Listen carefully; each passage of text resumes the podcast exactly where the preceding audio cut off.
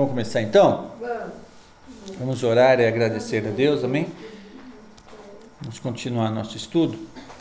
Senhor Deus, em nome do Senhor Jesus Cristo, nós te louvamos, bendizemos, exaltamos o nome do Senhor nesta noite, Pai. Te agradecemos pela oportunidade de mais uma vez estar estudando a tua palavra, Senhor. Pedimos a bênção do Senhor através do teu Espírito Santo. Abre o nosso entendimento para compreender a tua palavra, Pai. Abençoa todos os irmãos que estão ouvindo que estão participando ou estão ouvindo essa palavra. Ser com cada um de nós, Senhor, que os teus anjos estejam acampados ao nosso redor, nos protegendo, nos livrando de todo mal, e que o Senhor esteja repreendendo todo espírito contrário à vontade do Senhor, que venha tentar atrapalhar o culto nesta noite, tentar roubar a semente que vai ser semeada, que caia por terra em nome de Jesus, porque nós cremos que o Senhor está no controle de todas as coisas, ó Pai. Continua a boa obra na nossa vida. Tua palavra diz: aquele que começou a boa obra há de terminá-la. Ô Senhor, nós cremos que o Senhor está trabalhando na vida de cada um de nós, ó Pai. Continua, Senhor, fazendo aquilo que é da tua vontade, Senhor, para que nós possamos crescer a cada dia mais e mais é, através do teu Espírito Santo. É a nossa oração em nome de Jesus.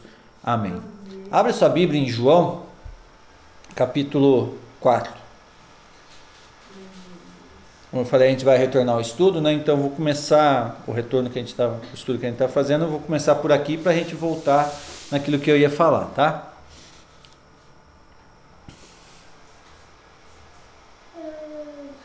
João capítulo 4, versículo 7.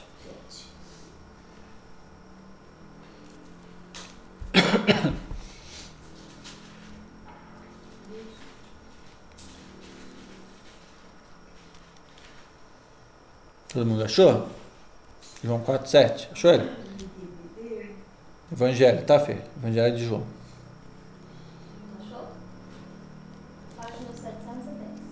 Não, a página não, não tem nada a ver. É igual.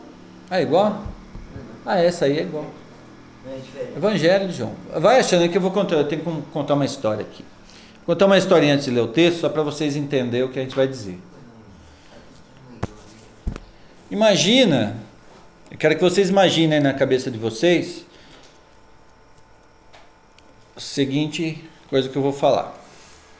Ah, você pegou a velha. Vai, vai procurando que eu vou falar. Tá, é. Imagina uma pessoa, é, um mendigo de rua. Imagina um mendigo de rua e esse mendigo ele tem uma mulher que mora com ele, um morador de rua, né? Tipo assim, ele ficou em dificuldade, foi morar na rua e tá lá sofrendo. Tem mulher, filho, mas eles moram tudo aí, pros cantos, pra rua, né? Aí você pega e chega nele e fala assim: Olha, eu vou ajeitar a sua vida. Aí você vai dar uma casa para ele no valor de 500 mil reais. Você chega nele e fala: Eu vou te dar essa casa, ela vale 500 mil reais, essa casa. Eu vou dar todos os móveis, tudo que tem dentro de uma casa, eletrodoméstico, móveis, vou dar. Você vai, não vai ter trabalho com nada. Eu vou te dar um carro no valor de 100 mil reais para essa pessoa, para você, para sua família, e vou te dar uma moto no valor de 50 mil reais. E durante um ano eu vou te dar 10 mil reais por mês, para você não ter despesa nenhuma. Esses 10 mil reais dá para você sustentar a casa, manter a casa. Então eu vou chegar nessa família que está jogada na rua, estão lá, eles vivem de, de doação, eles vivem de tal. Eu vou dar uma casa com todos os móveis, vou dar um carro para eles andar, uma moto para eles andar. E, e durante um ano, marca bem, durante um ano eu vou dar 10 mil reais para eles, para eles comprar comida, para eles viver bem.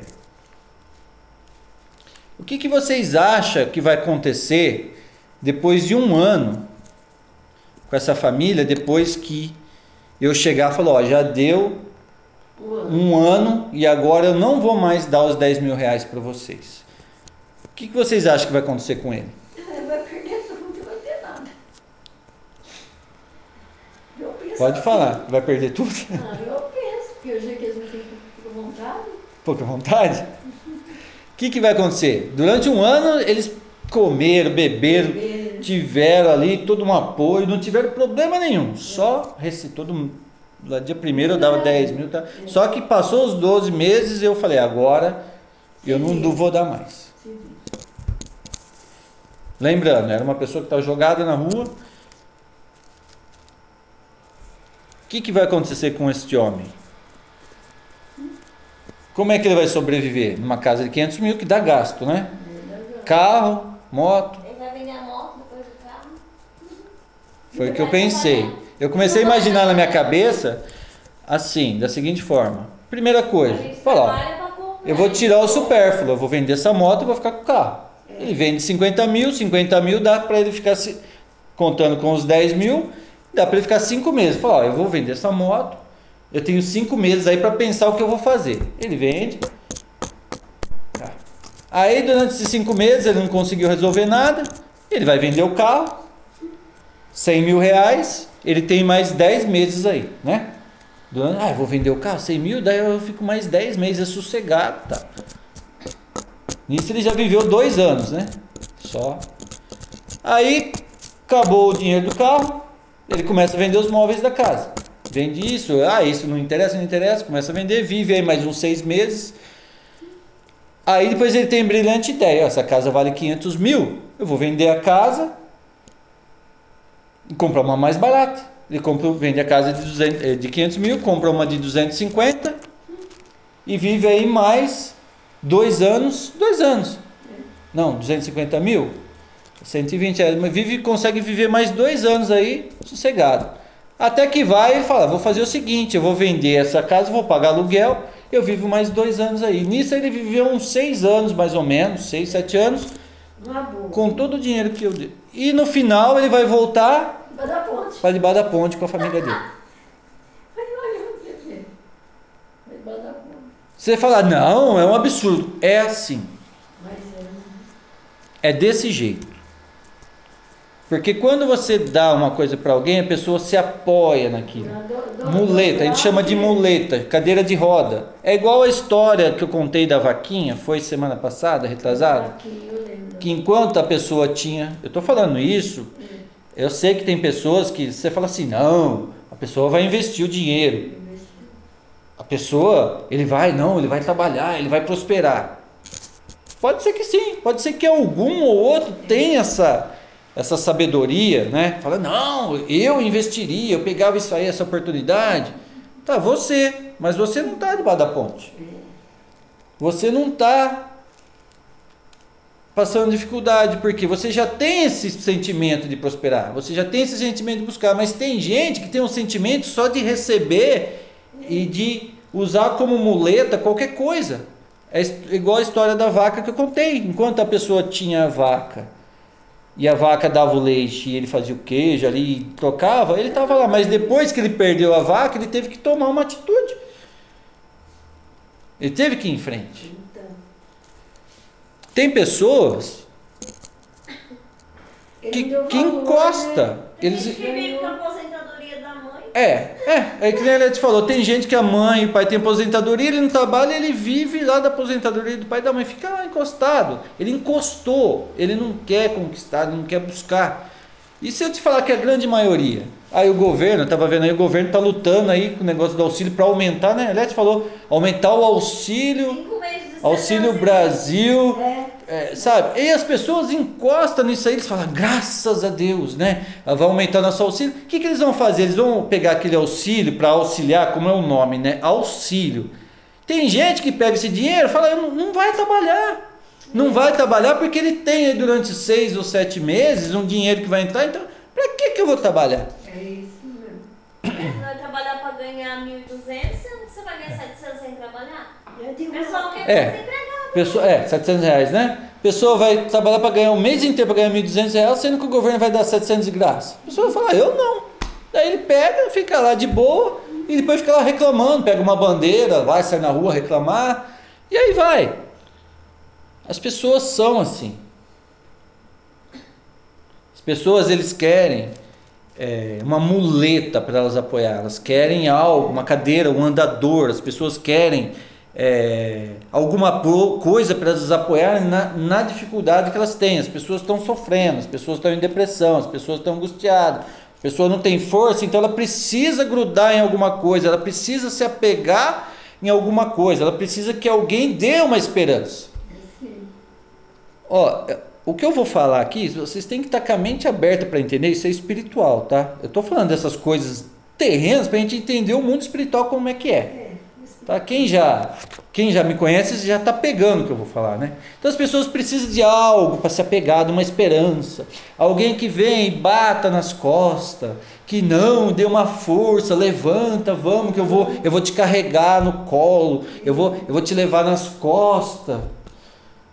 Né? Tem, tem pessoas que é assim, que precisa que alguém, mas é assim. Foi isso que Jesus falou, foi isso que Jesus ensinou. Ó, quem vir após mim, eu vou carregar você nas minhas costas e vou te levar para o reino do céu. Eu vou, eu vou carregar todo mundo. Sobe aí na cruz, a cruz, a cruz que Jesus estava é, carregando tinha um, era grande assim, tinha uns banquinhos lá em cima da cruz. É. Aí você sobe na cruz e senta no banquinho assim, e ele vai arrastando, você vai sentado assim na cruz. Vai, Jesus, vamos! É assim. Ele falou assim: não, quem quiser vir após mim, tá vendo essa cruz que eu estou carregando? Tem uma igualzinha para você. Ele falou: quem quiser vir após mim, pegue a sua cruz e me siga, e siga-me com a sua cruz, né?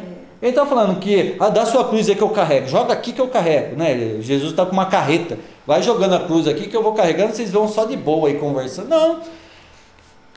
Então o povo acostumou a receber, só receber. Eu quero receber. Receba, receba. Receba de Deus, Deus, né? Deus vai te dar, Deus vai fazer para você. Então o povo acostumou com que eu vou lá, eu vou ganhar, eu vou receber, né? Eu vou ter, a igreja vai me ajudar se eu tiver dificuldade. Tem gente que pensa assim: eu estou na igreja, se por um acaso eu for passar por dificuldade, a igreja vai me ajudar. Então a esperança dele é que se um dia ele tiver é, em dificuldade, os irmãos vão ajudar ele. Então, lá na cabeça da pessoa, de todo jeito eu ganho, né? Então eu estou aqui, mas eu estou apoiado, né? Eu, a igreja vai me ajudar. Não é assim? Tem gente que pensa assim. Tem gente que é sozinho, ele vai na igreja por causa para ter companhia. Eu vou lá, eu fico lá, me sinto bem, eu converso com, porque ele tem companhia, tem os eventos da igreja. Então a pessoa ele é solitário, ele vai lá, tem companhia. Então a pessoa foi lá porque ele quer companhia. Outros vão lá que o cara quer arrumar uma mulher, vou na igreja buscar uma mulher que lá tem uma mulher santa, né? E a mulher foi na igreja também, eu vou lá que tem um homem santo. Daí encontro os dois, né? Que foi no mesmo intuito, né? Desse encontro. Olha, encontrei na igreja. A mulher era do bordel e o cara era do bar. Aí um, um acha que o outro era santo e os dois se encontraram lá, deram certinho. Do bordel e do bar. Foram lá, encontrei uma mulher santa. Aí a mulher, ah, encontrei um homem santo. Então, é, virou encontro de, de, de casal, virou é, encontro social, porque as pessoas aprenderam isso. As pessoas aprenderam dessa forma que, que eu vou ali, que ali vai resolver. Daí tem a chamadinha na rádio: vem aqui que Deus vai resolver. Causa na justiça. Daí como é que eles falam? Você que tem causa na justiça. É, problema no casamento, você que está em dificuldades, vem aqui que nós vamos orar por você e, e Deus vai fazer para você, Deus vai resolver o seu problema, como se fosse assim: Vem aqui que aqui resolve. resolve. Não importa o que for, aqui resolve. Porque aqui Deus faz, né?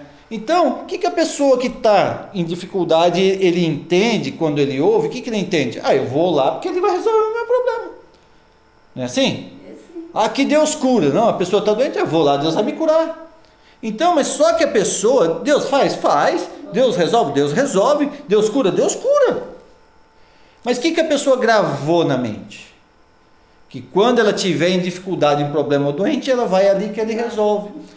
Aí ela foi até Deus, por que, que ela foi até ali, naquele lugar que ela foi chamada? Qual foi a mensagem que ela recebeu para ir até aquele lugar, entre aspas, que Deus estaria ali, né? Vem aqui que Deus vai dar para você. Mas não é isso que Deus quer. E não é essa mensagem que Jesus pregou. Não é essa a mensagem do Evangelho. A mensagem do Evangelho é arrependei-vos e crede no Evangelho. Arrependei e crede nas boas, arrependei-vos e crede nas boas novas. Vinde a mim, né? Você que está cansado das mentiras desse mundo, você que está cansado né, das pessoas ruins, do mal, tá? Vem a mim que você achará descanso para vossa alma. Mas ele não prometeu dar nada para ninguém. Ele não prometeu te dar casa, carro, dinheiro. Ele não prometeu nada disso. Pelo contrário, ele falou que você tiver dois é para dar um para o seu irmão. Ele falou é, que é para você tiver duas capas, dê uma. Se você tiver um pão, reparte e divida com seu irmão. E se alguém te pedir a capa, dê também a túnica. Ele falou: é melhor você dar do que receber. Então, nós chegamos até Deus para dar, não para receber.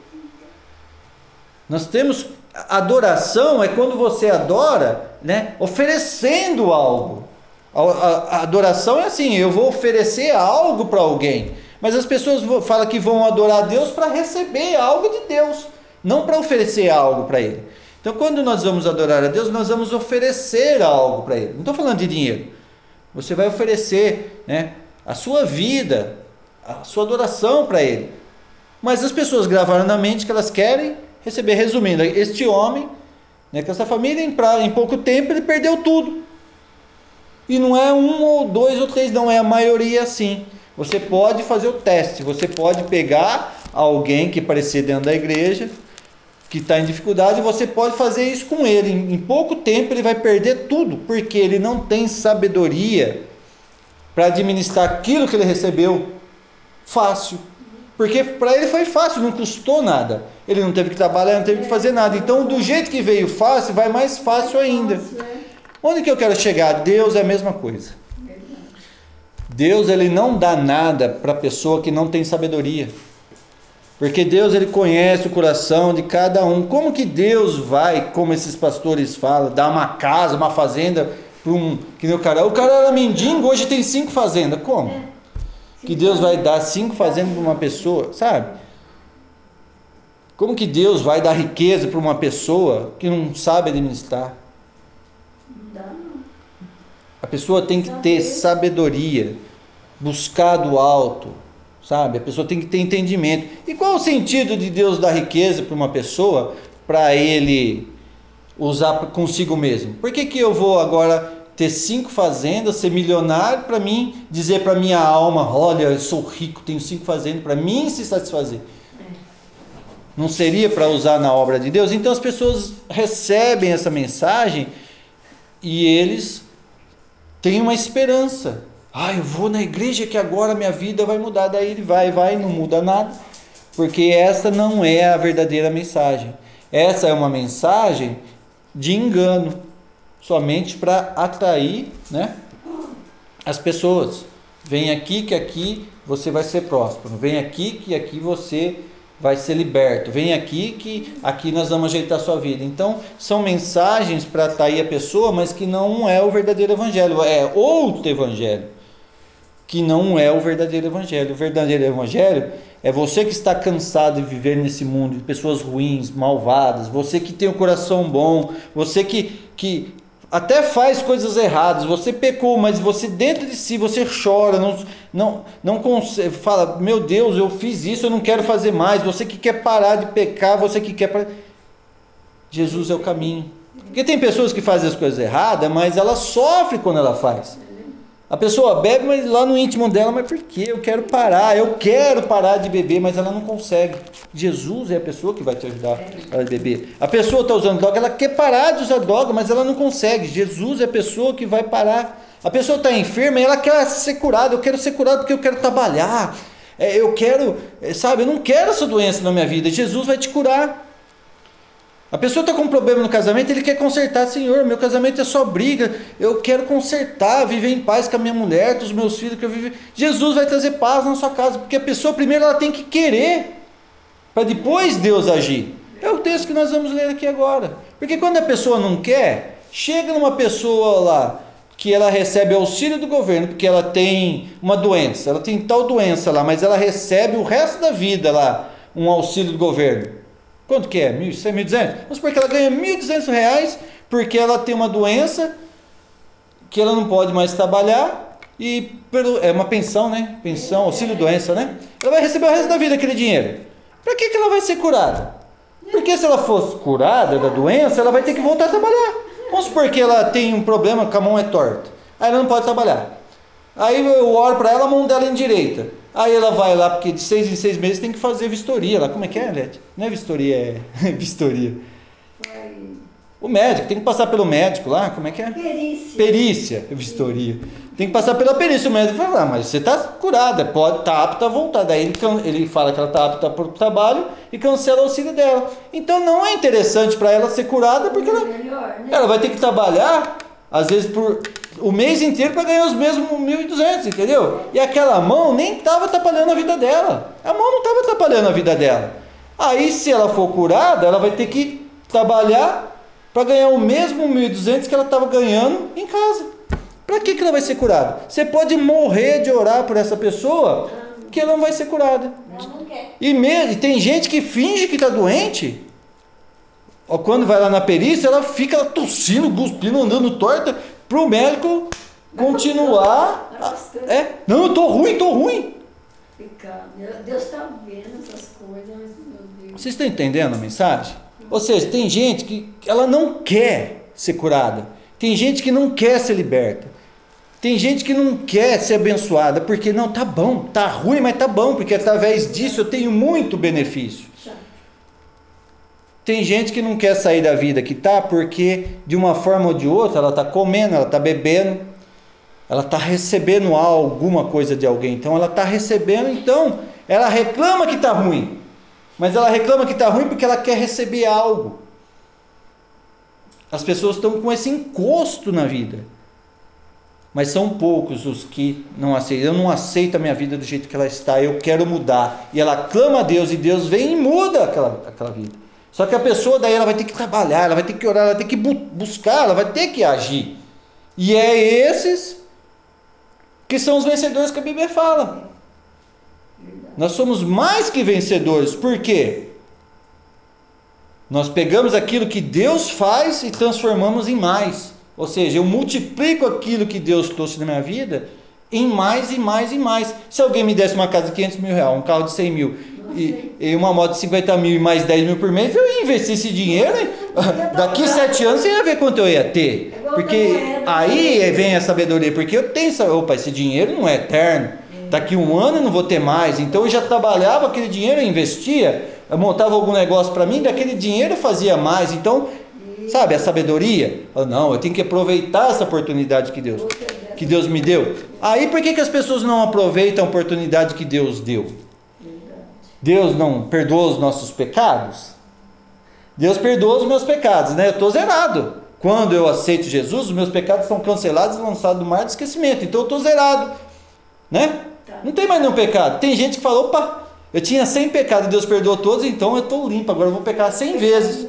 Não, ele peca 200. Se eu estou zerado, eu tenho que aproveitar a chance, a segunda chance que Deus me deu. Ou seja, ali eu vou agora transformar minha vida numa vida agora de desgraça, que é uma vida nova em Deus. né? Vamos ler o texto aqui? João capítulo 4, versículo 7. Nisto veio uma mulher samaritana tirar água. Disse-lhe Jesus: Dá-me de beber. Pois seus discípulos tinham ido à cidade para comprar alimentos. Então lhe disse a mulher samaritana: Como sendo tu judeu, pedes de beber a mim, que sou mulher samaritana? Porque os judeus não se dão com os samaritanos. Replicou-lhe Jesus: Se conheceras o dom de Deus, quem é que te pede, dá-me de beber? Lhe pedirias e lhe daria água viva. Respondeu-lhe ela: Senhor, tu não tens com que tirar, e o poço é fundo. Onde, pois, tens a água viva? És tu, porventura, maior do que Jacó, o nosso pai, que nos deu o poço do qual ele mesmo bebeu, e bem assim seus filhos e seu gado? Afirmou-lhe Jesus: Quem beber desta água tornará a ter sede, né? Aquele, porém, que beber da água que eu lhe der, nunca mais terá sede. Pelo contrário, a água que eu lhe der será nele uma fonte a jorrar para a vida eterna.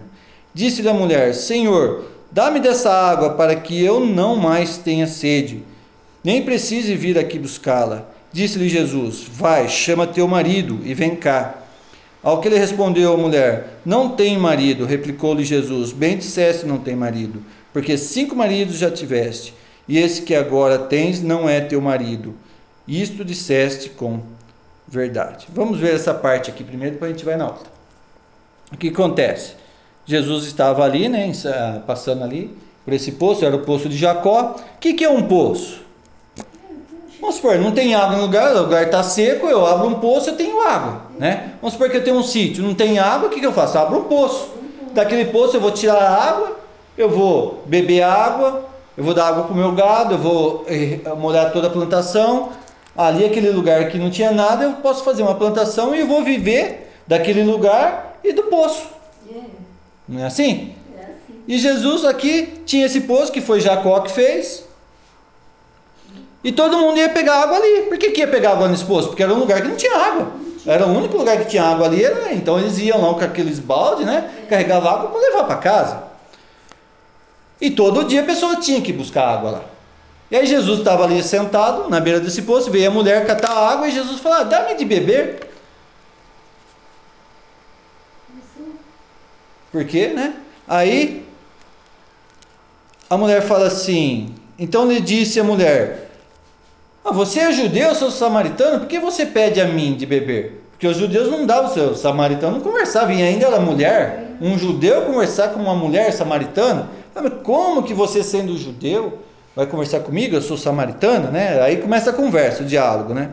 Replicou-lhe Jesus: Se conhecesses o dom de Deus e quem é que te pede, dá-me de beber, ele, ele pedirias e ele lhe daria água viva. E Jesus falou: Se você soubesse quem é que está falando com você, né? Você que me pediria água, eu te daria água viva. Ela falou: Mas que raio, o que é essa água viva? Não é aquela água do mar, não, né? Água viva, aquela, aquelas águas que, que queima, né? Não é isso aí, não. E ela ficou assim: Mas que raio de água viva que é essa aí? Replicou-lhe ela: Senhor, tu tens, tu não tens como tirar a água do poço. E ele é fundo. Onde, pois, tem essa água viva? Você não tem nada para tirar, você não tem um balde, porque só tinha corda lá, cada um levava o seu balde, né? Você não tem um balde, não tem nada, como é que você vai tirar? E o poço é fundo, como é que você vai me dar essa tal da água viva que ela nem sabia o que, que era, né? És porventura maior do que Jacó, o nosso pai, que nos deu o poço, do qual ele mesmo bebeu, e assim seus filhos, e seu... você é maior que Jacó? E ele fez esse poço e até hoje jorra água, olha, da época de Jacó, muito tempo atrás, né? Muito, muitos e muitos anos ali, aquele poço ali dando água e todo mundo bebeu, os seus filhos e até nós bebemos água. Você é maior que Jacó que tem água? Da onde que o senhor vai tirar essa tal de água? Afirmou-lhe Jesus: Quem beber desta água tornará sede. Ou seja, quem beber dessa água do poço, amanhã vai ter que voltar e tomar. Mas quem beber da água que eu der, jamais terá né? Aquele, porém, que beber da água que eu lhe der, nunca mais terá sede. Pelo contrário, a água que eu lhe der será uma fonte para jogar, jorrar para a vida eterna. Ele falou assim: ó, aquele que beber da água que eu der, nunca mais vai ter sede, porque dentro dele vai nascer um poço. Aí Jesus estava falando de coisas espirituais, a mulher não estava entendendo nada. Muita gente lê isso aqui e não entende nada. Né? Porque aqui o poço era uma coisa natural. Você bebia, no outro dia você tinha que ir lá beber. Mas Jesus estava falando do Espírito Santo. Falou: aquele que beber da água que eu der, dentro dele vai surgir um poço que vai estourar dentro dele, que vai sair e vai jorrar para a vida eterna, que é a água viva. Quem bebesse da água que ele desse ia ter vida, vida em si mesmo. Daí, continuando a conversa aqui, disse-lhe a mulher: Senhor, dá-me dessa água para que eu não tenha mais sede. Eu preciso vir aqui buscar. Aqui está o segredo. Aqui está o segredo. Por que, que Jesus falou isso? Chama teu marido. É, ele sabia, né? É. Ele sabia. Mas presta atenção. Disse-lhe o Senhor: Dá-me dessa água que eu não mais tenha sede, nem precise vir buscá-la. Disse Jesus: Vai, chama teu marido. Vai lá, chama seu marido. Ao que lhe respondeu a mulher: Não tenho marido. Ela falou: Eu não tenho nenhum marido. Replicou Jesus: Bom disseste não tem marido, porque cinco maridos já tiveste, e esse que agora tens não é teu marido. Isso disseste com verdade. Ó, você já teve cinco maridos, e esse que você está agora não é seu marido. Vamos ver se vocês pegam. Jesus é o noivo. E a igreja é a noiva, não é? Jesus é o noivo, tá. O noivo judeu, é, eu já contei sobre isso, mas a gente precisa entender o que está escrito aqui. O que, que acontece? Quando o rapaz ele gostava da moça, ele ia lá, conversava com os pais, fazia um acordo e ele ficava noivo daquela mulher. Eles faziam um contrato, a partir daquele momento, né, que havia um acordo ali, aquele homem ele era noivo da mulher, a mulher era noiva dele. O rapaz, ele pegava e ia para casa do pai dele, e ele ia aumentar a casa do pai dele, ele ia preparar um lugar para o casamento, ou seja, a hora que a casa tivesse pronta ali, aquele lugar que ele ia levar a mulher para morar, ele voltava sem avisar para pegar a noiva. E a noiva tinha que estar esperando, porque ela não sabia o dia que ele vinha. Vamos supor que ele demorava um ano para fazer a casa, tudo. Ele chegava, ó, vamos que já está pronta a casa. Aí ele catava ela e ia. A mulher tinha que estar esperando e ela tinha que estar pura esperando. Ela tinha que estar ali do jeito que ele achou ela, né? E a mulher, enquanto isso, ela se preparava, ela fazia o vestido, ela se preparava e ficava esperando o noivo chegar.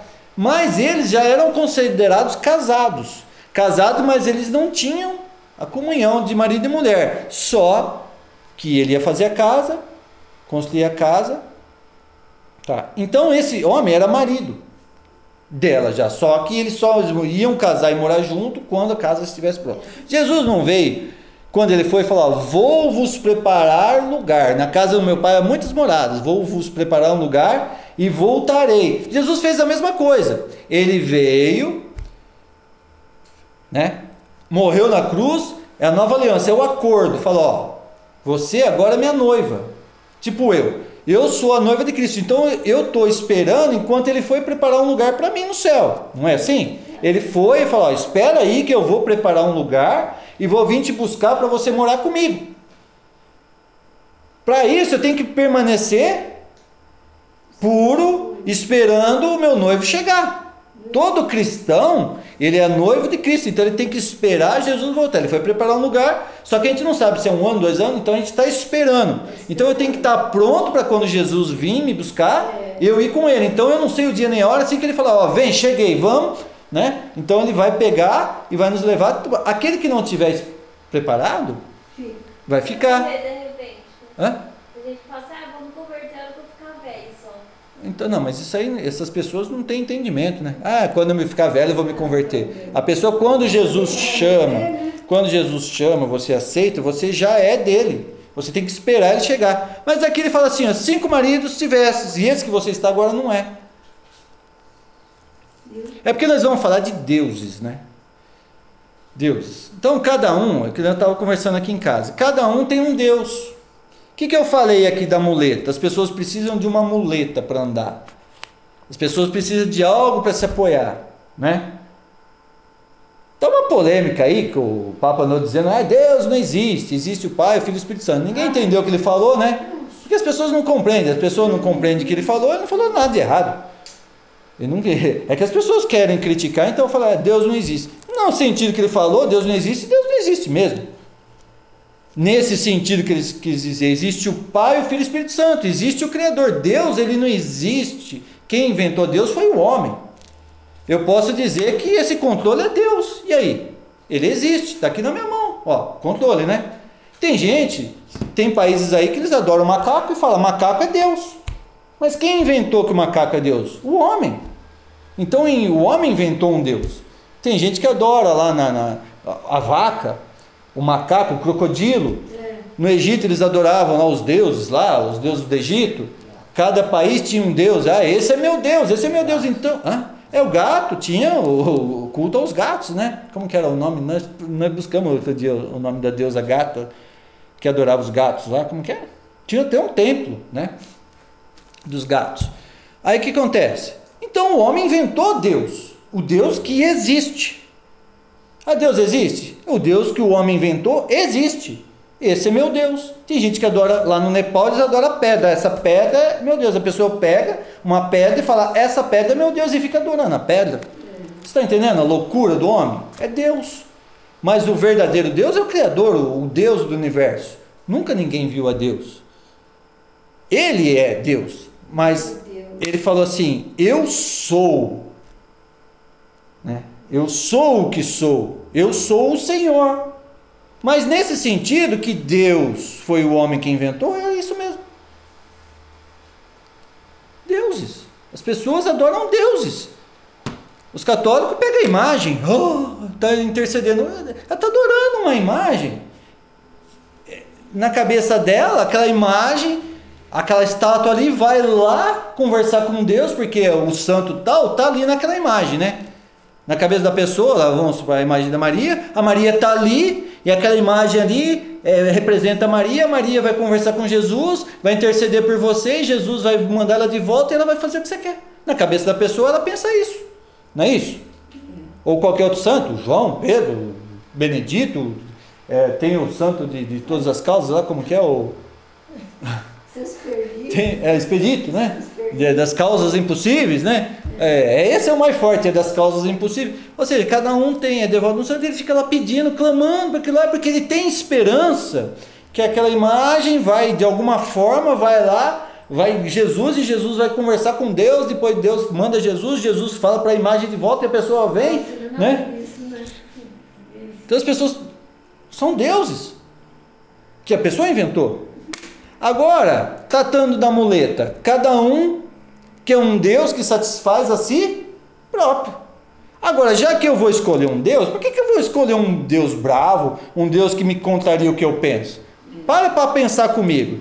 Uma pessoa, já que ele vai escolher um Deus, que é inventado pelo homem, por que, que ele vai esconder, escolher um Deus que é contrário à vontade dele, que é contrário ao que ele pensa, o que ele acha? Ele vai escolher um Deus que agrada a alma dele, que faz tudo o que ele quer. Não é isso? Por que, que eu vou pegar um Deus? Ó, eu penso assim, assim, assim, mas eu vou escolher aquele Deus ali, porque aquele Deus, ele é, faz, ele, ele me xinga, ele me condena, ele me mata, então, mas eu quero aquele. Não. Eu vou escolher um Deus que é igual o santo. A pessoa escolhe um santo é, das causas impossíveis. Ah, estou com um problema. Qual que é o santo das causas impossíveis? É o expedito, né? Expedito. É isso. Ah, eu vou dirigir agora o do motorista, qual que é lá? Ó? São Cristóvão. São Cristóvão. Cristóvão, daí eu ponho Cristóvão no meu carro porque ele protege meu carro. Aí eu ponho Benedito, qual que é o para casar? A mulher que é solteira põe o Antônio, de ponta cabeça com é, de ponta cabeça no, no copo de café, de água. É afogando. É, afoga o São Benedito até casar. E faz assim, né? É até engraçado. Pega o copo d'água, enfia a cabeça do São Benedito de ponta cabeça. Eu só vou te tirar daqui a hora que eu casar. Aí o, o São Benedito tá morrendo afogado lá. Aí aquela casa. Tá. Aí tem o, o Antônio, né? O Benedito do que, que é? Tem que pôr café pro São Benedito. Ah, né? Devina põe água. Tem que pôr café pro São Benedito, não sei porquê. Aí o outro daí, daí da raio é a Santa Luzia. Ai, Bárbara, do raio. Da barba, da vista. A pessoa entrou um cisco no olho e a Santa Luzia vai resolver. Então cada santo tem uma função, né? Então, dependendo. Então a pessoa busca de acordo com o que está precisando. Não é assim? Aí o que acontece? Hoje, o que, que virou a igreja? A pessoa precisa de prosperidade, ela vai tá frio, na igreja da prosperidade, não é? Não é isso? Precisa de cura, vai na igreja da cura. Precisa arrumar é, um namorado, vai nos encontros de casais, né? Vai lá, é, no, no tem igreja para tudo. Qual que é a diferença? Tem igreja que prega prosperidade, que libertação, é, ensino. É, então virou uma bacia que todo lugar tem algo que, que chama a pessoa de acordo com aquilo que ela está precisando. Está precisando disso? Tá. Segunda é culto da prosperidade, terça culto da libertação, quarta culta, é, culto de, de, de, casais, quinta culto de, de ensino de, de negócios, sexta culto de libertação, sábado não sei o que, domingo culto da família. Então você escolhe qual que você quer. O que te interessar, você vem. Então as pessoas vão lá, não, eu vou na da prosperidade, que eu quero prosperar. Então as pessoas vão de acordo com aquilo que elas precisam. Não é assim? Muleta, as pessoas precisam pegar alguma coisa para se apoiar. É o poço de Jacó. É o poço que o homem fez, que a pessoa vai beber daquela água e vai precisar beber de novo. A, a religião se tornou um poço feito por o homem, onde o homem dá aquilo que a pessoa precisa no momento. Ou seja, você precisa do quê? Disso, está aqui. Você precisa daquilo? Isso, está aqui. Do que você precisa? E as pessoas depositam a esperança naquilo. Nossa, eu vou lá, vou participar daquela campanha. Daí não tem a campanha de sete dias? Sabe por que, que inventaram a campanha de sete dias? É para você ficar preso sete dias. Com certeza você vai naquele lugar, porque se você perder um dia, você quebrou a corrente, né? Então você tem certeza que sete dias você vai estar lá. Aí acaba uma, começa a outra. E assim eles vão rodando o comércio, né? Porque ali pede oferta, pede isso, faz voto e faz aquela coisa. Campanha. Qual que é a diferença da campanha de sete dias com a novena? O católico é a novena, né? Ah, vamos rezar a novena. E o, o evangélico, opa, vamos fazer sete, sete. É, campanha de sete dias. A mesma coisa, não muda nada. É misticismo, mesma coisa. Campanha de sete dias. E vai, e por aí vai.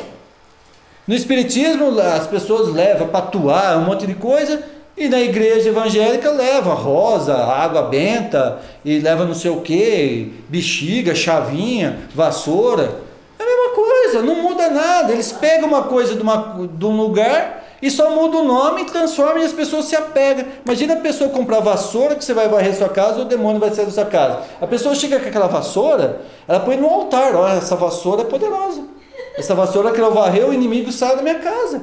Essa água, ela é benzida, a água do Rio Jordão. Eu vou tomar ela e, e a água que Jesus andou vai entrar dentro de mim água.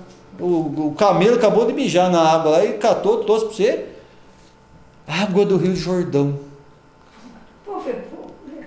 Ai, essa pedra Jesus pisou nela. Ai, a pessoa põe lá no altar e fica lá adorando a pedra que Jesus pisou. Nem pisou nada, tá Nem sabe se pisou ou não, tá lá. Não, mas é. é.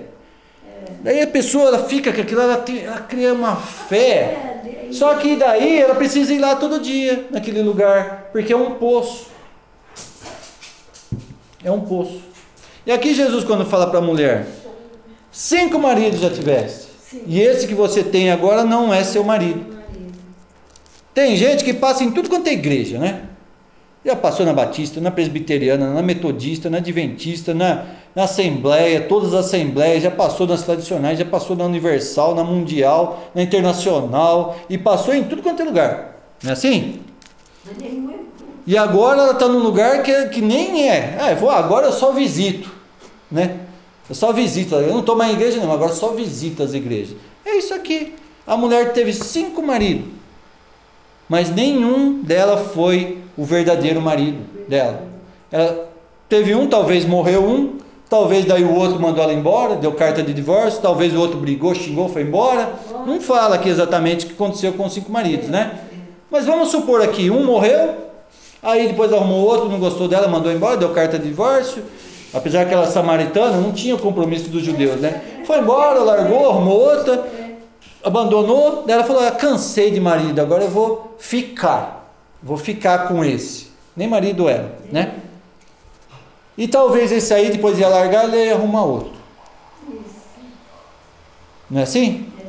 Fala, cinco maridos você já teve. Você já teve, já teve cinco lugares que você foi e não se encontrou e não encontrou o Pai, não encontrou a verdade ainda, porque você já foi na Assembleia, se decepcionou, você foi para Batista, se decepcionou, você foi para Presbiteriano, se decepcionou, você passou em todos os lugares e agora você não está em lugar nenhum e não tem mais esperança de nada. Falou, mas todo dia você vem buscar beber água desse poço, porque você tem necessidade do poço, porque o homem tem necessidade de Deus, do Deus verdadeiro. Quando eu digo Deus, é do verdadeiro, o Criador, o Pai. Então o homem dentro de si ele tem um buraco que ele precisa da verdade, ele precisa da presença do Criador dentro dele é. E ele busca, ele se decepciona aqui, mas daí passa um tempo, ele vai ali, ele se decepciona, ele vai para tudo quanto é lugar, mas ele sente a necessidade de algo, ele sente que algo está faltando, mas ele não encontrou ainda, porque ele tem que buscar, ele não entende por quê, mas ele tem que preencher esse vazio com alguma coisa. Aí ele se decepciona, porque ele quer um lugar que se molda à vontade dele, né? Eu quero ir num lugar que eu gosto. Olha, ali eu gosto do louvor, eu gosto, eu só não gosto daquela irmã, não gosto disso. Daí ela até que ela vai e briga, né? Então aquele lugar tem que se moldar à vontade dela. É que nem eu sempre falo, né? Quem bebe, ele tem que andar com um grupo que bebe, não é isso? Ele quer fazer parte de um grupo, todo mundo tem que fazer a mesma coisa. Tem um grupo que gosta de andar de moto, né? Vai, ó, o grupo de motoqueiro, grupo de bicicleta, vai andar de bicicleta, grupo de bicicleta. É. Grupo de quem fuma maconha, grupo de maconheiro. Né? Grupo, grupo de crack. Né? É. Então as pessoas se, se moldam, se adaptam ao grupo que pensa. Grupo de roqueiro, não tem os roqueiros? Fica lá, eles andam com os roqueiros. Então as pessoas, a sociedade é isso, não é isso? Então a pessoa se molda aquele lugar, mas se ela for para outro lugar, ela não vai se sentir bem. Então aquela pessoa está numa igreja que se molda aquilo que ela pensa. Ó, eu penso assim, assim, assim. Aquela igreja é onde eu vou, porque ali eles pensam igual eu. Por que, que eu vou lá? Porque eles pregam o que eu acho que é Certo. certo, não é isso? Ou estou errado? Tá certo. Você vai num lugar e fala, não, aqui eles falam tudo que eu penso, tudo que eu acho. Não, aqui está certo. Aqui é do meu jeito, aqui eu me sinto bem. Porque eles falam o que eu penso, o que eu acho. Então aquele lugar está moldado para mim. Aquela bacia foi feita para mim, né? Mas da outra lá não presta. Não, aquilo lá não, aquilo lá fala tudo errado. Não concordo com nada que eles falam. Lá eu nem vou. Né? Não é assim? Porque cada lugar é preparado com um tipo de pessoa. Tem igreja lá do, do surf, é, o, o púlpito é um surf, uma prancha de surf, né? Lá vai cabeludo, de tatuagem. Aí agora tem a igreja do, dos, né? Né? Tá lá, vai, todo mundo vai lá, recebe, né? Vai lá, fica lá, tem igreja para todo mundo. E a pessoa vai não, aqui eu me sinto bem, porque ali é o que ela pensa. Mas com Deus, a gente tem que em Deus, o verdadeiro Deus, eu tenho que morrer quando eu conheço a verdade. Porque é eu que tenho que me moldar ao que Ele é. Não Deus se moldar ao que eu sou. Pensou chegar em Deus, ó, você é o Deus verdadeiro, agora você tem que fazer tudo o que eu quero, senão eu te largo. Ah, eu conheci a verdade agora, só que tem umas coisas que eu não concordo. Tem uns mandamentos aqui que eu não concordo, tem umas coisas aqui, ou Deus muda algumas coisinhas, senão eu abandono ele. Então quero, as pessoas querem que Deus se molde a ela, mas elas não querem se transformar de acordo com a vontade de Deus. É por isso que as pessoas não querem a verdade. Por que, que os judeus não aceitaram Jesus? Porque Jesus não falou o que eles queriam ouvir. É, que eles queriam. Quando Jesus veio, eles até foram ouvir a mensagem de Jesus, mas eles não concordaram com nada. Então eles rejeitaram Jesus, porque não, não queremos esse, queremos outro. É. Eles estão esperando até hoje um Messias que vai fazer a vontade Deles. deles, É. mas eles não estão prontos para fazer a vontade de Deus, entendeu? Aí essa mulher, ela tinha cinco maridos. Tem gente que tem cinco pastor, já é pastor, pastor, pastor, pastor. E quando uma pessoa tá numa igreja que é um Deus humano, ela, essa pessoa que vai lá e se batiza naquele lugar, ela é noiva de quem? Vamos supor que eu vou na igreja budista. Não é um Deus? É. É um Deus, né? Ah, budismo, fica lá meditando. Qual que é que fica lá meditando? Zum, é o budismo, né? Que ficam lá, om, ah. aí vou lá, não, é o budismo, ah, a gente medita, não sei o quê. Então, eu transformei aquilo lá, não, esse é o meu Deus, esse é o caminho meu. Eu acredito nisso, no budismo, né? Aí a pessoa, ele se torna noivo espiritualmente de Buda. Espiritualmente, não que Buda seja um Deus, né? A gente sabe, todo mundo aqui sabe que não é. Aí a pessoa, ela tem, tipo, ela, ela fez um acordo de casamento com Buda. Ela é casada com Buda. Só que aquilo, ela vai beber aquela água e aquilo não vai satisfazer ela. Por quê? Ela vai lá todo dia, vai meditar, vai se sentir bem, mas no outro dia ela precisa ir lá. Todo dia ela precisa ir lá meditar, todo dia ela precisa fazer, porque ela vai sentir sede de novo. Quem vai no, no hinduísmo? Lá, macaco, cavalo, vaca, crocodilo.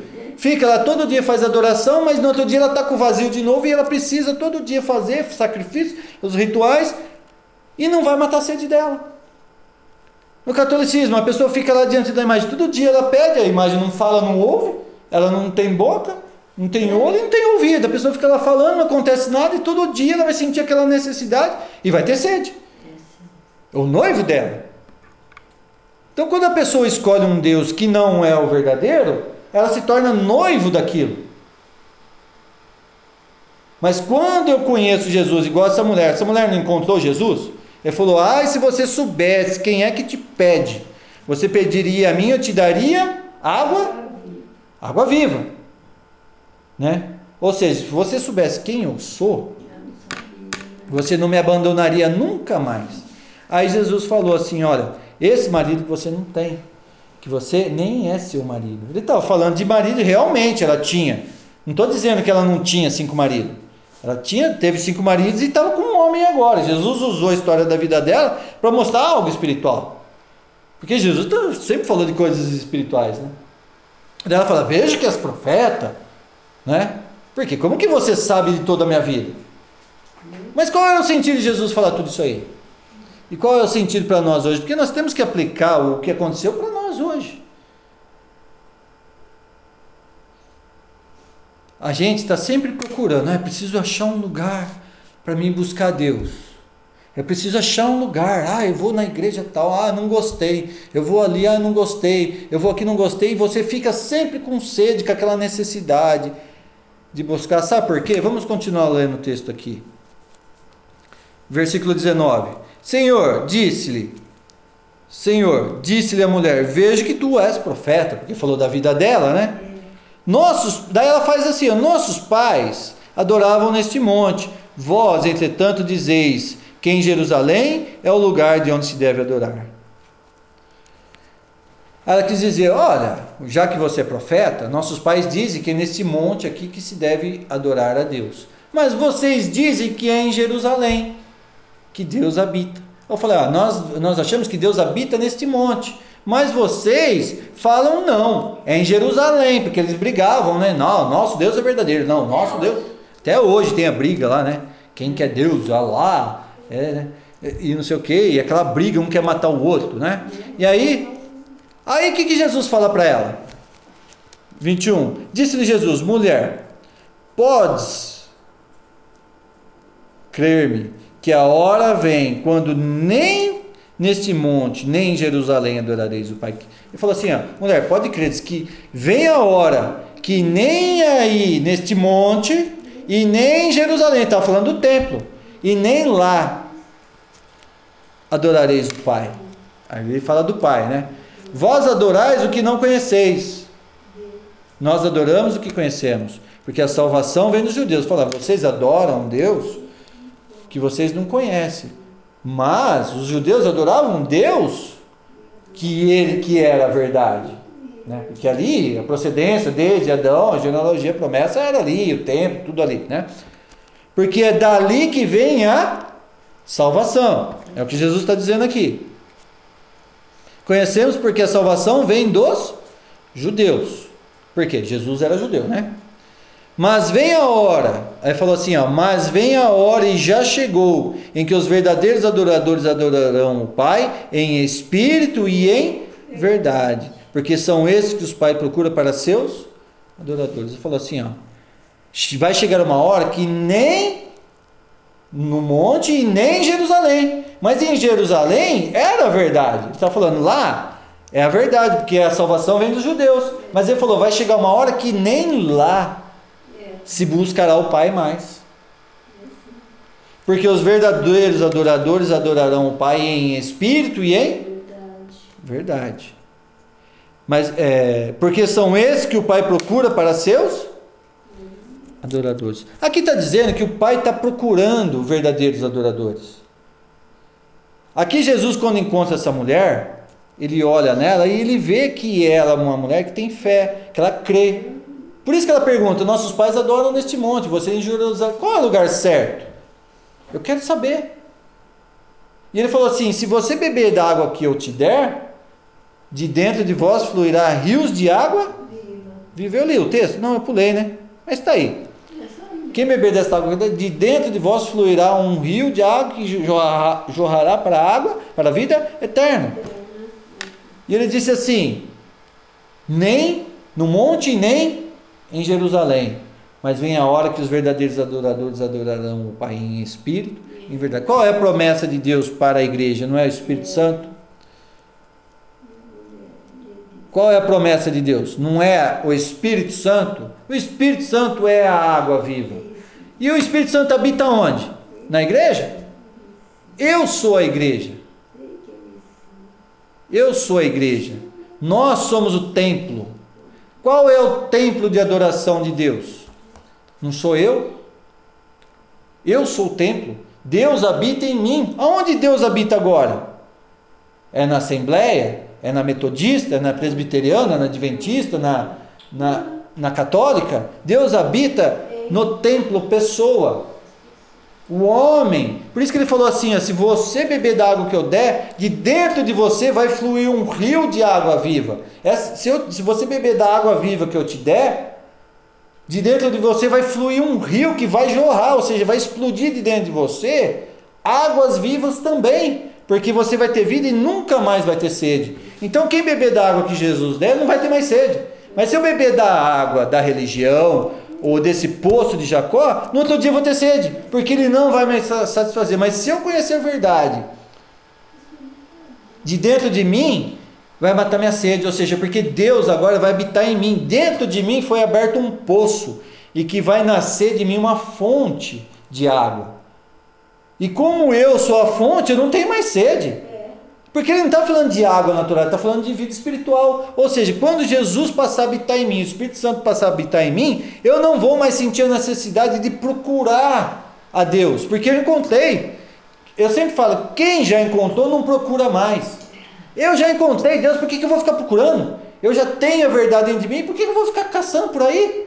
Quem encontra a verdade não procura mais, ele habita em mim. E, e, e Deus Aqui está dizendo que ele está procurando pessoas. Assim como ele achou essa mulher, ele está procurando pessoas para ser seus adoradores. Você acha que você que está escolhendo, ah, eu escolhi Jesus, eu, eu, eu decidi seguir Jesus agora. Antes de você decidir que você de seguir Jesus, ele já te viu buscando a ele. Tem os textos aqui, está lá em João, depois vocês lêem, tá? Em João capítulo 1, do versículo 35 ao 51. É chamada dos primeiros discípulos. Não, João capítulo 1, tá? Depois vocês leem em casa. Deixa marcado, mãe. João capítulo 1, do 35 ao 51. Está lá chamado os primeiros discípulos. Está lá André e Pedro, que era Simão, Simão Pedro, né? Eles eram, todos os, os apóstolos de Jesus, eles foram batizados por João Batista antes. Eles andavam com João Batista e ouviram a mensagem de João Batista. E, todos eles. Quando Jesus passou, João Batista falou: Eis o Cordeiro de Deus. Falou para André e para Pedro. Aí Jesus, eles viram que, que João Batista apontou para eles. Aí Jesus tem até a pesca maravilhosa. Jesus estava lá, eles estavam pescando. E Jesus chega lá e falou: oh, Pegaram alguma coisa? Não, a noite inteira pescamos aqui, não pegamos nada. Ele falou: Joga a rede ali, né? Aí eles pescaram tudo lá e pulou, chegou. E Jesus falou: vocês dois segue-me. Chamou Pedro e André e falou: segue-me. Diz que na hora eles largaram as redes e seguiram Jesus. A rede era, era ferramenta de trabalho deles, dali eles tiravam, eles pegavam peixe, eles vendiam. Ele, o Pedro era casado, ele cuidava da mulher. Eu não sei se Pedro tinha filho, né? Mas se ele tinha mulher, tinha filho, né? Não sei. A Bíblia não fala. Né? Eles tinham esposa, ele tinha uma família. Né? E ali ele largou a rede e foi atrás de Jesus. Não foi mais pescar. Falou: Eu vos transformarei em pescadores de homens.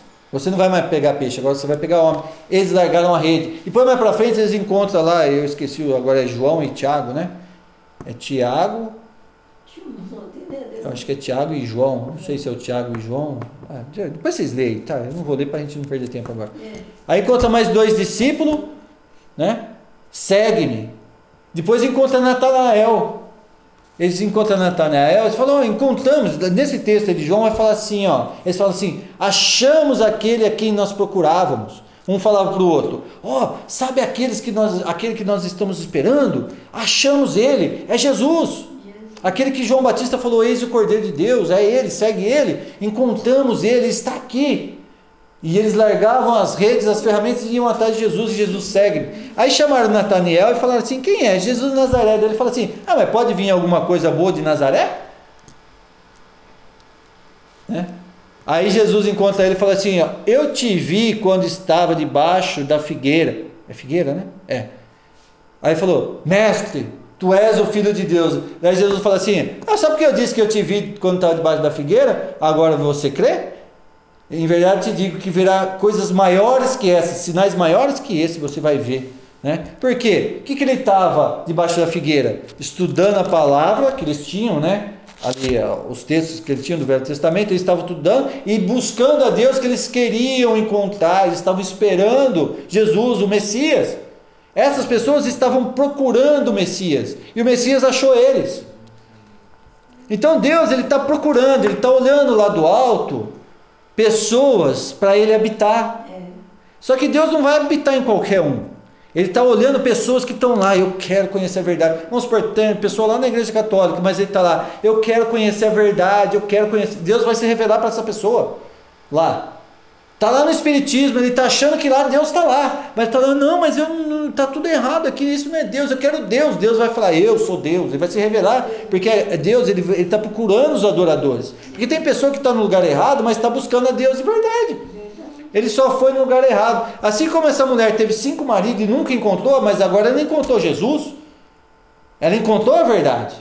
Não encontrou? Um verdadeiro marido, porque se essa mulher aqui aceitar Jesus, ela tomar da água de Jesus, ela vai ser noiva de Cristo. E ela nunca mais vai ter sede. É isso. Vocês estão entendendo? É isso.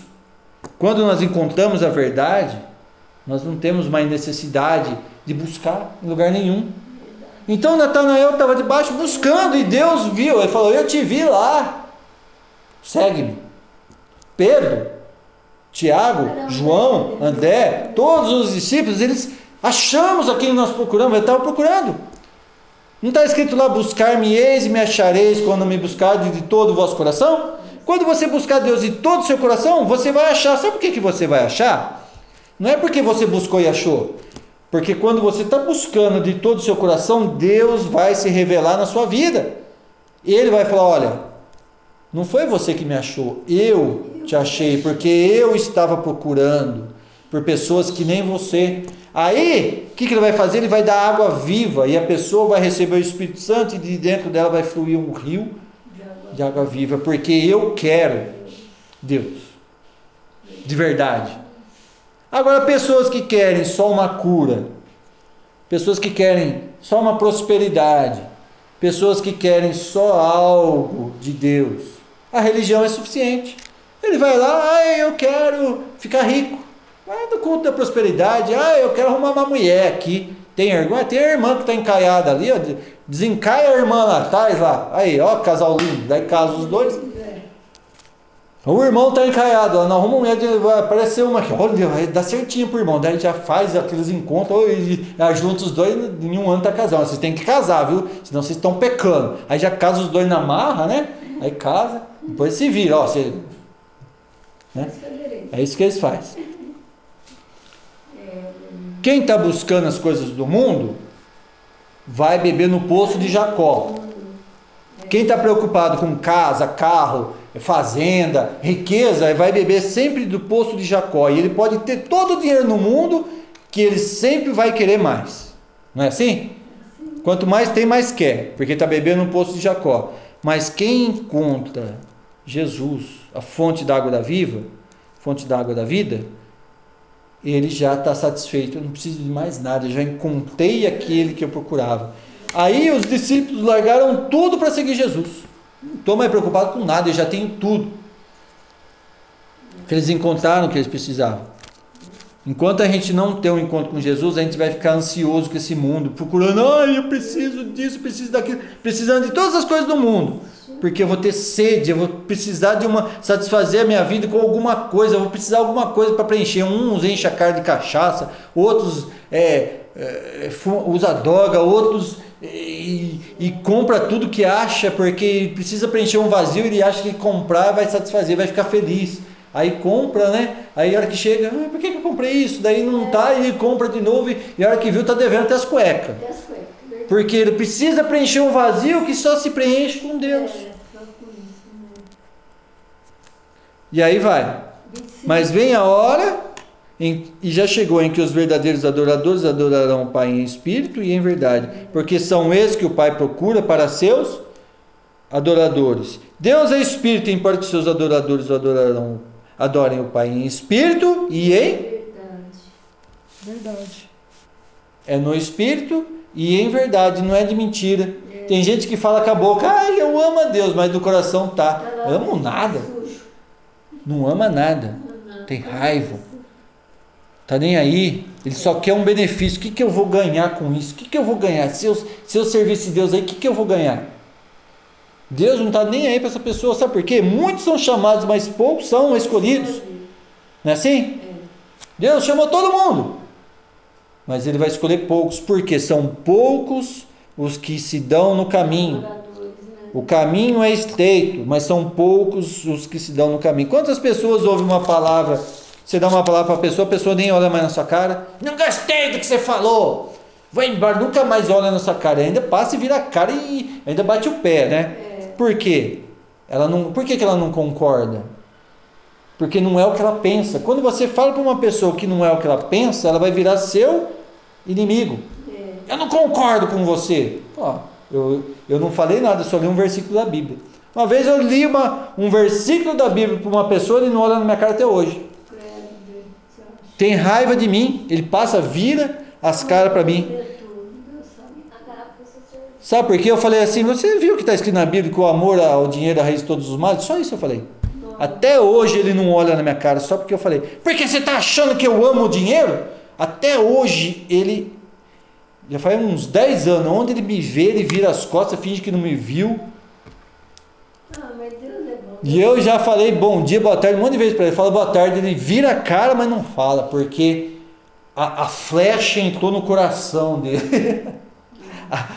A, a- espada entrou e cortou as juntas e as medulas, dividiu a alma e espírito dele, a palavra. Porque o amor ao dinheiro é a raiz de todos os males. E o cara é avarento. O cara é miserável por causa de dinheiro. Aí, por que, que ele, se ele fosse sábio, hã? 23 não. se ele fosse sábio, falou, mas onde está escrito isso? É, eu te mostro, porque tem mais coisa lá, né? Porque fala assim, que por causa do dinheiro muitos se desviaram da verdade e se atormentaram com muitas dores, porque o dinheiro traz isso, né? Ele só traz dor e sofrimento para a pessoa. Ah, não, o dinheiro vai resolver o problema, mas no final vai te trazer dor e sofrimento e vai te desviar da verdade. É o que está escrito lá em Tiago, né? O amor ao dinheiro é a raiz de todos os males. Em Tiago? Não, né? Não é? Ah, eu não lembro. A minha memória tá. Depois a gente procura. Vocês procuram aí o texto. Aí o que acontece? Por causa da palavra, tem pessoas que não olham mais na sua cara. Se você. Pessoas, tipo assim, você fala assim, ô irmão, você está perdendo. Você tá, faz três sexta-feira, a gente faz culto de sexta aqui, faz três sexta-feira que você não vem no culto. Ah, tá me enchendo o saco, já tá pegando meu pé. Não é, eu tô preocupado que você não tá vindo. Quem né? falou? Tô dando um exemplo. Ah, tá. Tô preocupado que você não tá vindo, daí a pessoa fica brava em vez de falar, ô irmão, muito obrigado por se preocupar comigo, né? Eu tava com dificuldade. Fica bravo, daí que não vem mais mesmo. Não vou mais também, fica me enchendo. Se for pra me encher o saco, não quero mais. Pô, se você sentiu a falta, por que você não tá participando? Sumiu? Aí a pessoa te dá um coice com a ferradura que pega no queixo, você te joga lá atrás, porque você foi lá falar alguma coisa pra pessoa e a pessoa fica brava com você. Mas não é esse que o pai está procurando, não. Se a gente for entender, Deus ele está se separando, Deus está buscando. É como se Deus estivesse ali em cima olhando, É. procurando. Assim como ele achou Davi, onde Deus achou Davi? Quando Saul pecou contra Deus lá, Deus ia procurar um novo rei para Israel. E ele olhou por toda a terra ali e ele viu quem? Davi. Achei um homem, segundo o meu coração, era um menino. Pequeno, né? Aí foi lá na casa de Jessé, lá, tá, cadê seus filhos? Mandou Samuel, cadê seus filhos? Ele catou os filhos mais bonitos que tinha lá. Sete filhos, um atrás um, mais forte, mais bonito que o outro. Você não tem mais nenhum filho, não? Não é esse, não é esse? Ah, tem o Davi lá. Ah, mãe, por que você não chamou ele? Chama ele lá. É isso, ele já jogou o óleo. Você é rei de Israel agora. Porque ó, Deus não olha o exterior, e sim o coração. Eu. Por que, que Deus olha o coração? Porque você pode falar o que você quiser, né? Ai, Deus é bom, Deus é maravilhoso, eu adoro a Deus assim, mas o coração tá lá. Ai, ai, eu quero ganhar um carro, eu quero ganhar uma casa, eu quero ganhar uma casa de 500 mil, um carro de 100 mil, uma moto, uma moto de 10 mil, eu quero 10 mil por mês. Só para mim não fazer nada, ficar lá só de boa, né? É o que eu falei no começo. As pessoas querem que Deus dê o, o bom e o melhor para ela, porque se Deus não der, ele vai procurar outro que dê. É. Aonde é que vai dar uma boa vida para mim? Qual religião que prega que eu vou ficar rico? Ah, é universal, ah, então é lá que eu vou. Ah, é lá que eu vou. Entendeu? Daí a pessoa, por que está abarrotado de gente lá? Aquelas pessoas estão sendo enganadas? O que. As pessoas lá, eu costumo falar que as pessoas não são enganadas lá. Elas vão lá porque a mensagem que elas ouviram atraiu elas. Aquilo que elas tinham no coração que elas queriam receber, elas foram lá buscar. Então, se alguém fala culto de prosperidade e enche de igreja, todo mundo que está lá naquele culto de prosperidade está querendo ficar rico. Está entendendo? Então as pessoas vão buscar aquilo que o coração delas deseja. Desejo. Que é paz, Desejo. saúde. Quem quer conhecer a verdade? Conhecereis a verdade, a verdade te libertará. Não é isso? Quando você conhece a verdade, que você tem que buscar Deus pelo que Ele é, não por aquilo que Ele vai te dar, e você deseja Deus, eu quero conhecer a Deus, porque eu quero a vida eterna, eu quero buscar a Deus, eu quero conhecer o Criador de todas as coisas, eu quero conhecer ah, o Deus de amor, eu quero, eu quero ter encontro. Aí você começa a clamar, eu quero conhecer a verdade. Por, por que, que eu falei para vocês no outro dia aí? Cai de joelho no chão e fala: Senhor, Espírito Santo de Deus, Espírito da verdade, mostra a verdade para mim, revela a verdade, que eu quero conhecer a verdade. Eu não quero mais andar na religião, eu quero andar na verdade, eu quero andar em espírito e em verdade. Começa a clamar: Eu quero a verdade, eu quero conhecer a verdade. E essa verdade vai te libertar. Só que você vai ter um choque. Que fala, nossa, até hoje então eu estava enganado. A hora que você se libertar dessa mentirada que todo mundo fala aí, você vai ser uma nova pessoa. Aí o Espírito de Deus vai morar em você e você vai ser a verdadeira igreja.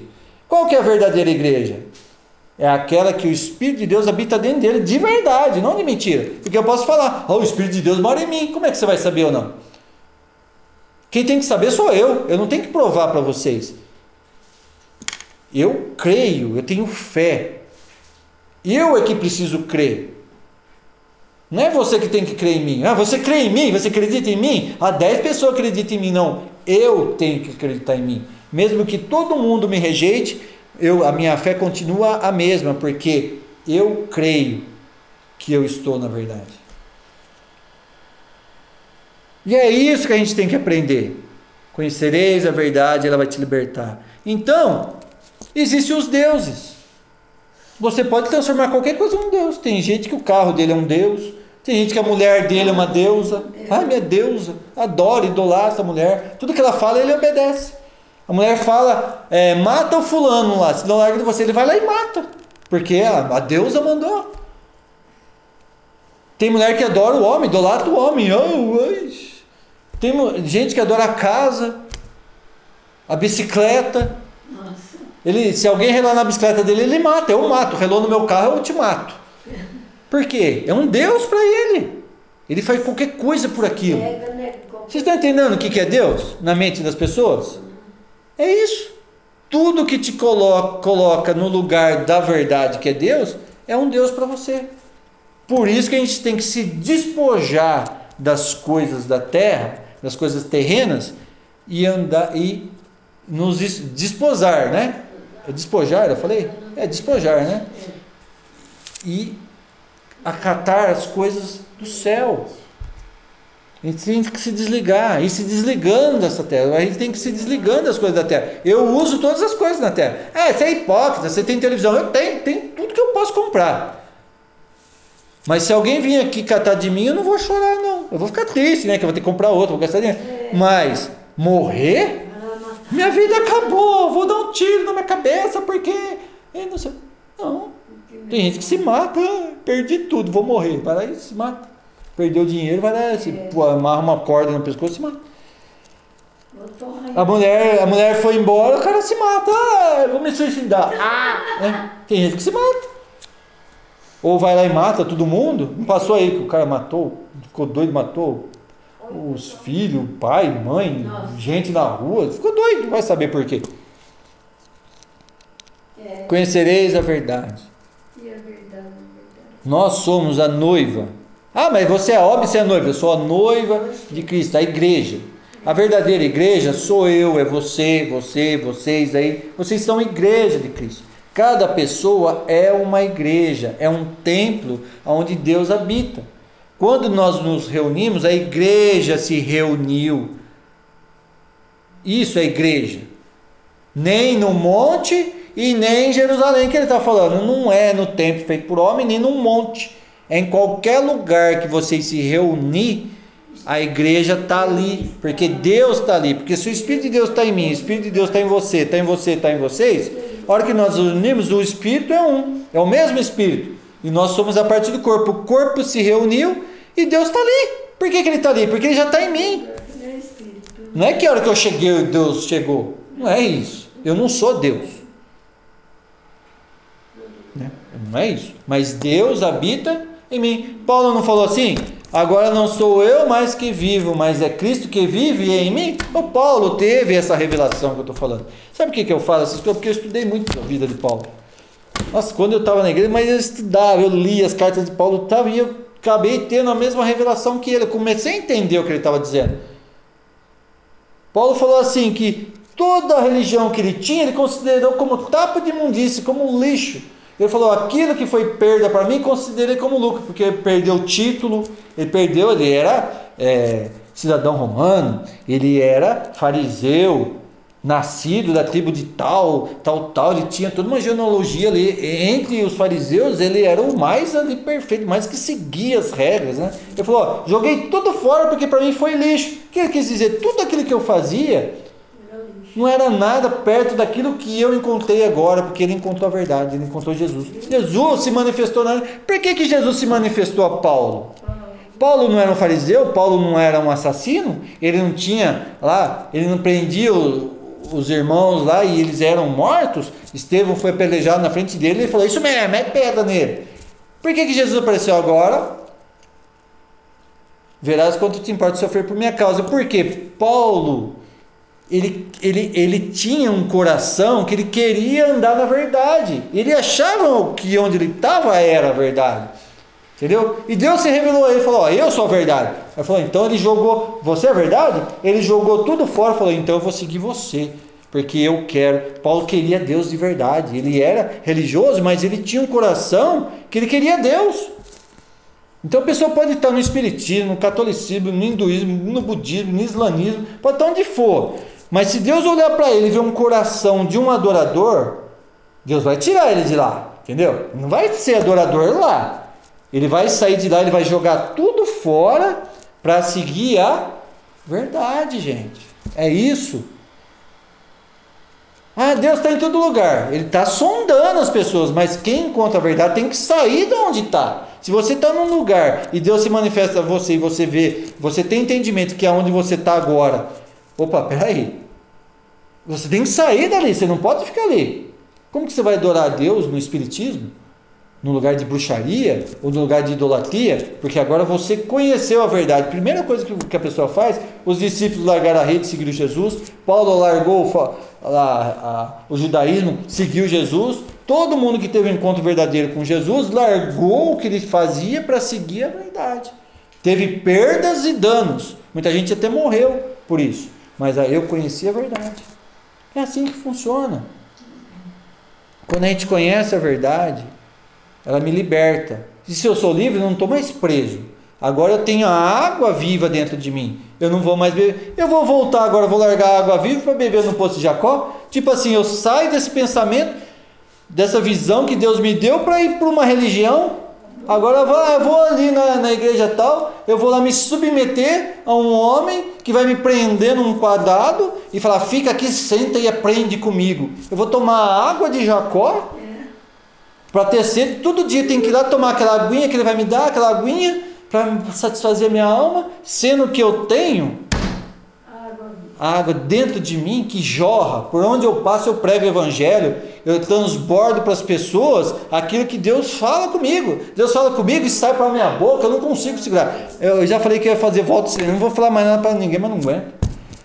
Eu não aguento, começa a sair aqui, começa a sair para as orelhas, para o nariz, para a boca, eu, daí explode. Eu falo, ah, não, eu tenho que falar alguma coisa para alguém. E quem encosta perto de mim lá, eu estou pregando. Os caras tá, tá até com o saco cheio de mim lá, o Douglas. Eu chego lá, eu, ah, não, Deus está falando aqui, eu preciso falar. Eu falo para um, a hora que o outro vira as costas para mim, eu falo para o outro. O outro já me xinga, eu já vou lá e falo para o outro, porque eu não aguento, está saindo de dentro de mim a palavra.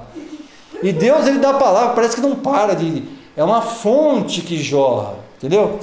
Porque o Espírito Santo, se ele está dentro de você, você vai ser uma fonte que vai jorrar para as pessoas. Não importa se elas querem ouvir ou não, eu tenho que falar. Eu tenho que falar. Se eu não falar, eu fico nervoso, eu fico ansioso. Eu tenho que falar.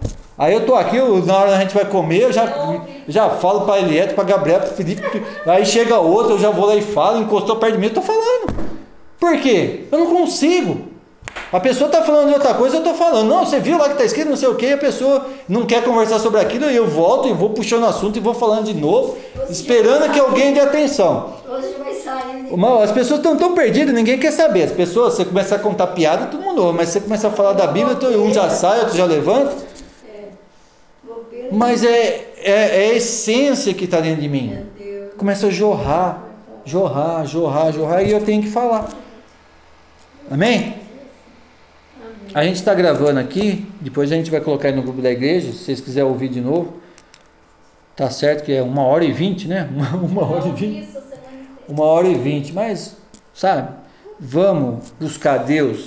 Como eu falo, vai de joelho no seu quarto, chora, clama, busca Deus. Eu quero conhecer a verdade. Verdade, vem de mim, vem de mim, verdade. Né?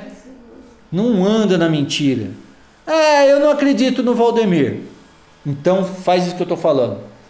Tenha um encontro com Deus. Ele está procurando verdadeiros adoradores. Se você, no seu coração, quiser ter um encontro com esse Deus aqui, igual essa mulher teve, ele vai vir, ó. Eu olhei dentro de você e eu vi que você está me buscando de verdade. Você quer me conhecer, então estou aqui.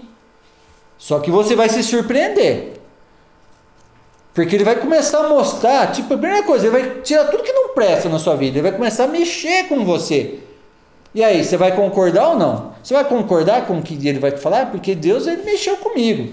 Nossa, mas ele falava. Até o café meu ele tirou. Ai, meu Jesus. Para de tomar café, né? É, já falei sobre isso, né? Muitas coisas. Hã? Nove horas já? As minhas fiscal tá aqui falando, tá? Vamos orar então? Vamos agradecer a Deus em nome de Jesus. Amém? Senhor Deus, louvado seja teu santo nome, Senhor. A ti toda a honra, toda a glória, todo louvor e toda adoração. Meu Deus e meu Pai, muito obrigado, Senhor, pela revelação que o Senhor tem nos trazido, Pai. Pelas palavras que o Senhor tem colocado nos nossos corações. Que as pessoas entendam, Senhor, a mensagem, não na teologia, mas no, na espiritualidade, Senhor. Porque às vezes muitos teólogos vão dizer, não, é isso, é aquilo, aquilo outro, é o sentido disso, que no grego, no aramaico, no, não sei em qual língua significa isso, está errado mas nós pregamos aquilo que o Senhor nos revela, aquilo que o Senhor tem nos falado, Senhor. O Senhor é o nosso noivo e nós somos a noiva do Senhor, nós estamos te esperando, Pai. Nós estamos esperando ah, porque o Senhor foi nos preparar um lugar, o Senhor vai vir nos buscar, ó Pai. Ô oh, Senhor, quantas religiões nós já passamos, quantos lugares nós já passamos e esses lugares não nos satisfazeram.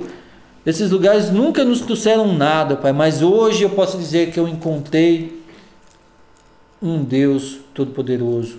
Encontrei a verdade na minha vida. E eu não tenho mais sede hoje, porque o Senhor é aquele que é o verdadeiro poço dentro do meu coração, Pai. Muito obrigado, Senhor. Que cada irmão que ouviu esta mensagem, ou que vai ouvir, tenha esse discernimento que o Senhor quer fazer morada dentro de cada um, porque o Senhor está procurando pessoas assim.